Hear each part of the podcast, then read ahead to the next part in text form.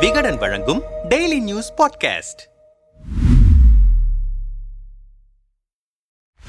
சர்வதேச அரங்கில் பல பதக்கங்களை வென்று இந்தியாவின் மூவர்ண கொடியை உயிரை பறக்கவிட்ட மல்யுத்த வீராங்கனைகளை இந்திய அரசே போராட்ட களத்திலிருந்து அடித்து வெளியேற்றிய சம்பவம் உலகளவில் பேசு பொருளாக இருக்கிறது. பாஜக எம்பியும் இந்திய மல்யுத்த சம்மேளனத்தின் தலைவராக இருந்தவருமான பிரிஜ் பூஷன் சரண் சிங் தங்களுக்கு பாலியல் தொல்லை கொடுத்ததாக சொல்லி நீதி கேட்டு போராடி கொண்டிருக்கிறார்கள் மல்யுத்த வீராங்கனைகள். ஒலிம்பிக் காமன்வெல்த் போட்டிகளில் பதக்கம் வென்ற சாக்ஷி மாலிக் வினேஷ் போகத் உள்ளிட்ட பல மல்யுத்த நட்சத்திரங்கள் பிரிஜ் பூஷனை கைது செய்ய கோரி தொடர்ந்து போராடி கொண்டிருக்கின்றனர். அவருக்கு எதிராக ஒரு சிறுமி உட்பட ஏழு வீராங்கனைகள் கொடுத்த புகாரின் பேரில் பதியப்பட்ட எஃப்ஐஆர் காப்பி வெளியாகியிருக்கிறது. அதில் பிரிஜ் பூஷன் மீது அவர்கள் சுமத்தியிருக்கும் பாலியல் குற்றச்சாட்டுகள் அனைத்தும் அதிர்ச்சிரகம். பிரிஜ் பூஷன் மீது பாதிக்கப்பட்ட சிறுமியின் சார்பாக அவரின் தந்தை கொடுத்த புகாரில் புகைப்படம் எடுக்கும்போது என் மகளின் தோள்பட்டையை அழுத்து பிடித்துக் கொண்டார். பின்னர் மார்பின் மீது கைகளை வைத்திருக்கிறார். என்னிடம் இப்படி நடந்து கொள்ளாதீர்கள் என சொல்லியும் தொடர்ந்து என் மகளுக்கு தொல்லை கொடுத்தார் என குறிப்பிட்டிருக்கிறார். மற்ற ஆறு வீராங்கனைகள் கொடுத்த புகாரில் இருந்து இரவு உணவுக்காக உணவகம் ஒன்றுக்கு சென்றிருந்த ஒரு வீராங்கனையை தனியாக தன் டேபிளுக்கு வருமாறு அழைத்த பூஷன் பக்கத்தில் அமர வைத்து மார்பு வயிற்று பகுதிகளில் கை வைத்திருக்கிறார். மற்றொரு வீராங்கனை பயிற்சி எடுத்துக் கொண்டிருந்த போது திடீரென அங்கே வந்த பூஷன் வீராங்கனையின் டி ஷர்ட்டை தூக்கிவிட்டு வயிற்றிலும் மார்பிலும் கை வைத்து மூச்சு சீராக இருக்கிறதா என பரிசோதித்ததாக சொல்லியிருக்கிறார். பின்னர் அதே வீராங்கனையை தனது அலுவலக அறைக்கும் அழைத்திருக்கிறார் பூஷன். தன் சகோதரரோடு வீராங்கனை அங்கே செல்ல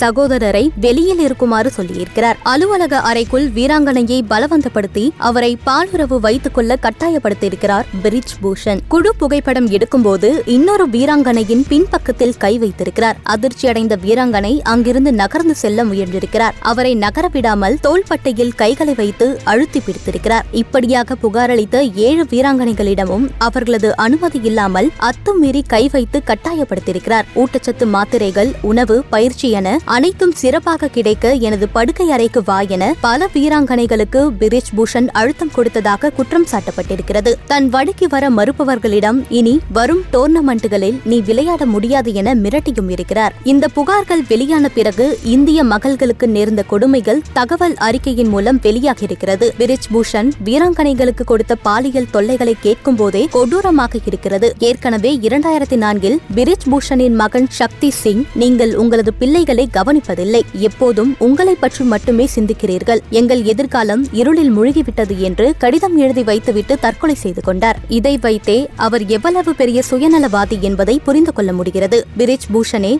வெளிப்படையாக தான் கொலை செய்திருப்பதாக வீடியோ பேட்டி ஒன்றில் ஒப்புக்கொண்டிருக்கிறார். அவர் மீது சுமார் நாற்பது குற்ற வழக்குகள் சுமத்தப்பட்டிருக்கின்றன. இப்படியான கொடிய குற்றங்களை செய்தவரை மத்திய பாஜக அரசு பாதுகாக்க நினைப்பது வெட்கக்கேடு இவ்வளவு நடந்த பிறகாவது இந்திய மகள்களின் குரலை மோடி கேட்பாரா என்று எதிர்க்கட்சிகள் கொந்தளிக்கின்றன. இந்த நிலையில் மல்யுத்த வீராங்கனைகளை சந்தித்திருக்கிறார் மத்திய உள்துறை அமைச்சர் அமித்ஷா சட்டம் அனைவருக்கும் ஒன்றுதான் விசாரணை மீது நம்பிக்கை வையுங்கள் என்று அமித்ஷா வீராங்கனைகளிடம் கேட்டுக்கொண்டதாக தெரிகிறது. உள்துறை அமைச்சரிடமிருந்து தாங்கள் விரும்பிய எதிர்வினை கிடைக்காததால் கூட்டத்திலிருந்து வெளியேறிவிட்டோம் என வீராங்கனைகள் தரப்பு கூறியதாக செய்திகள் வெளியாகியிருக்கின்றன. இதற்கிடையில் வீராங்கனைகளுக்கு ஆதரவாக களம் இறங்கியிருக்கும் விவசாய சங்கங்கள் ஜூன் ஒன்பது வரை பொறுத்திருப்போம். அதற்குள் பிரிஜ் பூஷனை கைது செய்யாவிட்டால் நாடு முழுவதும் போராட்டம் நடத்துவோம். ஜந்தர் மந்தரிலும் மல்யுத்த வீராங்கனைகளுக்கு ஆதரவாக போராட்டம் நடத்துவோம் என மத்திய அரசை எச்சரித்திருக்கிறார்கள். எதிர்வரும் நாடாளுமன்ற தேர்தலில் பாஜகவுக்கு தலைக்குனிவு ஏற்பட்டுவிடுமோ என்ற அச்சத்தில் சொந்த கட்சியின் எம்பியை கைது செய்ய தயங்குகிறது மத்திய அரசு. அவரை கைது செய்யவில்லை என்றால்தான் நாட்டுக்கு தலைக்குனிவு என்பதை எப்போது உணரப்போகிறதோ